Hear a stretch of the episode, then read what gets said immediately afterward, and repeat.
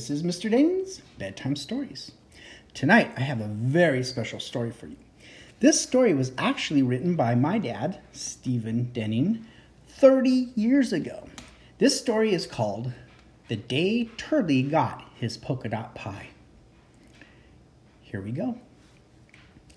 Turley T. Tortoise was a strange little guy. He loved everything with polka dots. I don't know why. He wore a yellow polka dot suit, a matching polka dot hat, and polka dot shoes, and a polka dot tie in greens and blues. Everything was polka dots from his car to his house. He even served polka dot cheese to his polka dot mouse. Now, Turley was not very poor. In fact, he had a lot of polka dot money and more. He owned polka dot oil wells, fleets of polka dot ships, polka dot trains and airplanes, and hundreds of polka dot factories making millions of polka dot candy canes.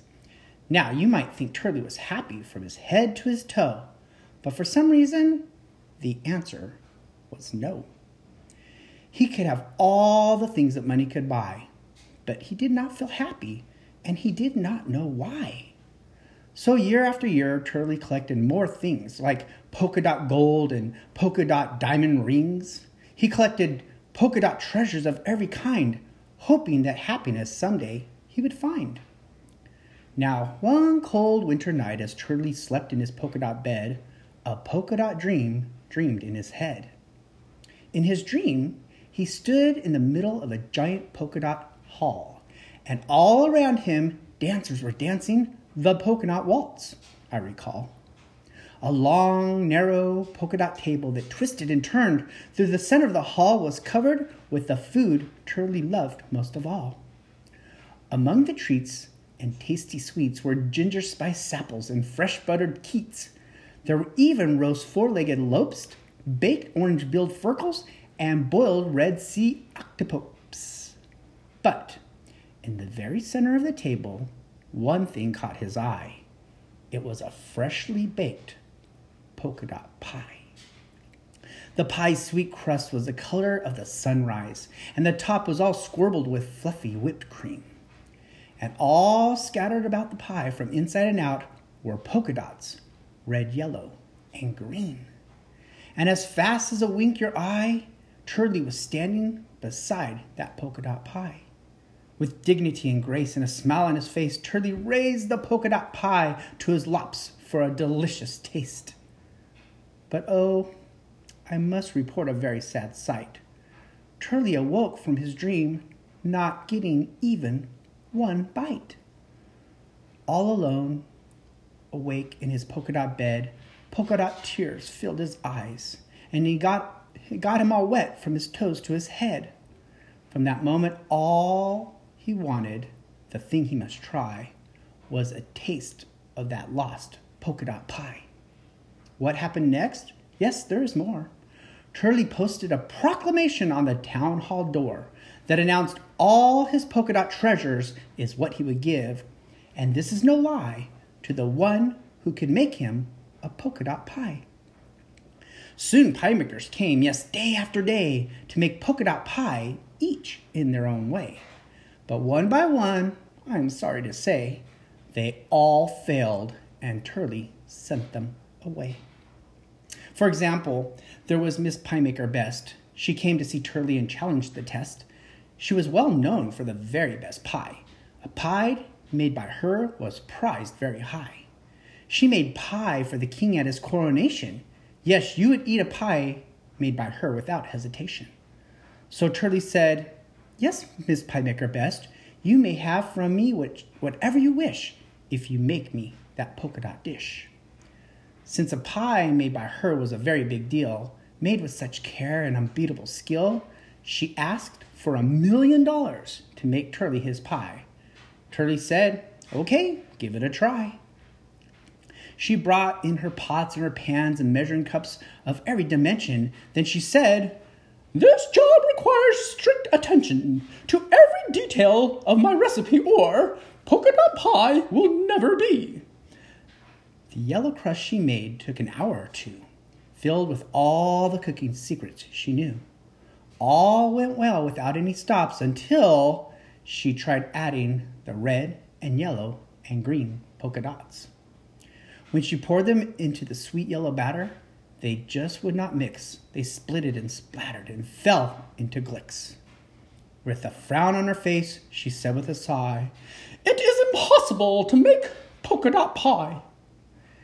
She left town that very same day and was never seen again, they say. Poor Turley, sad Turley again, would get no polka dot pie. And just as he was about to cry, a voice from out of the blue, I can make their polka dot pie for you. It was the famous Herr Professor Crust. He looked like someone to trust. He had big horn rimmed glasses and a big bald head full of brains. I will solve your problem, he said. I will make you a polka dot pie if you give me your polka dot oil wells, factories, airplanes, and trains. Take them all, Turley shouted. But make me that pie. I must have it soon, or I think I might cry. Herr Professor Crust nodded his head and said, I agree. Soon your polka dot pie will be. The pie I make for you will be sehr terrific, for it will be made purely scientific because you know every great thing to be found was found by dear scientists looking around. Then the professor brought, brought out all his wares glass bottles, beakers, test tubes, and leakers, books of equations, various powders and chemicals too, and wild herbs and squibs from the mushrooms he grew. He mixed and he stirred, measured and jingled and jumbled chemical drips and drops, and with a proud voice announced he discovered the secret for making polka pop making pie with polka dots. He wrinkled his brow and said with glee, Making polka dot pie is easy, you see. Polka dot pie is easy to do. It takes only one half dozen xx's and y's and a square root or two. And of course, a plus and a minus and this and that is really a must in order to make a wunderbar crust. He mixed it all together with such skill, I confess, there was no doubt it would be a scientific success. With great care, Herr Professor Crust raised a test tube up in the air and said, In the name of M equals mc squared, the mixture is complete. Soon you will have a polka dot pie to eat. But I am sorry to say that instead of becoming a polka dot pie, it fizzled and drizzled and went bang into the sky. When the smoke cleared away, Turley looked all around. It was very quiet, not even a sound, and Herr Professor Crust was nowhere to be found. So Turley sat down in his polka dot chair and cried big to- polka dot tears for the polka dot pie that would never be there. Then, in a faint voice that could barely be heard, said, Sir, may I try to make your polka dot pie?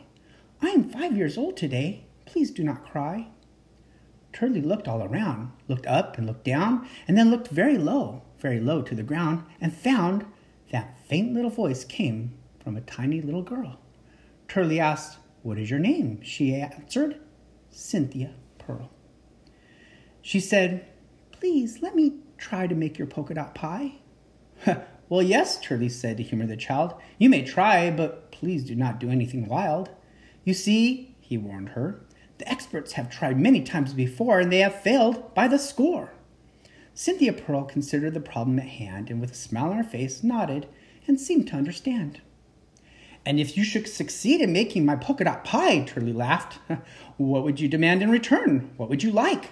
Perhaps a polka dot lollipop and matching polka dot bike? Cynthia Pearl said no to whatever Turley offered to do.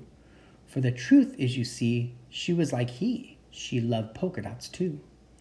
Go ahead, Turley said. I think you will fail, but you may give it a try. Cynthia smiled with a sigh. She used pure flour and mixed it up in a cup, then added sugar, salt, and water, I trust, and in less than an hour baked a beautiful crust that, to Turley's surprise, was the color of the sunrise. She filled the crust with fresh whipped cream. Turley thought, just like my dream. Then, here and there, with a great deal of care, she added gumdrops red, yellow, and green. There on the table sat Turley's polka dot pie. It made him so happy he started to cry. Cynthia smiled and started to go, but Turley said, No, please stay and share this pie with me, for I have never had a friend who just liked me for me. That is why I've never been really happy, you see. It is not fun to eat pie or anything I do unless I can share it with someone like you. So Turley and Cynthia Pearl ate and ate until the pie was no longer there. But they did not care, for each of them found a lifelong friend, and there is no more to say except the end. I hope you enjoyed that story. When I was a kid, me and my brothers and sisters, my dad would always tell us, make up stories about Turley, Turley T. Tortoise. And this is one of the stories that he had actually written down, but um, he actually used to tell us just a whole bunch of different stories um, before we went to bed or when we went camping and all sorts of things like that. So, The Adventures of Turley was part of my childhood. Just wanted to share that with you, and I hope you enjoyed it. Have a good night. How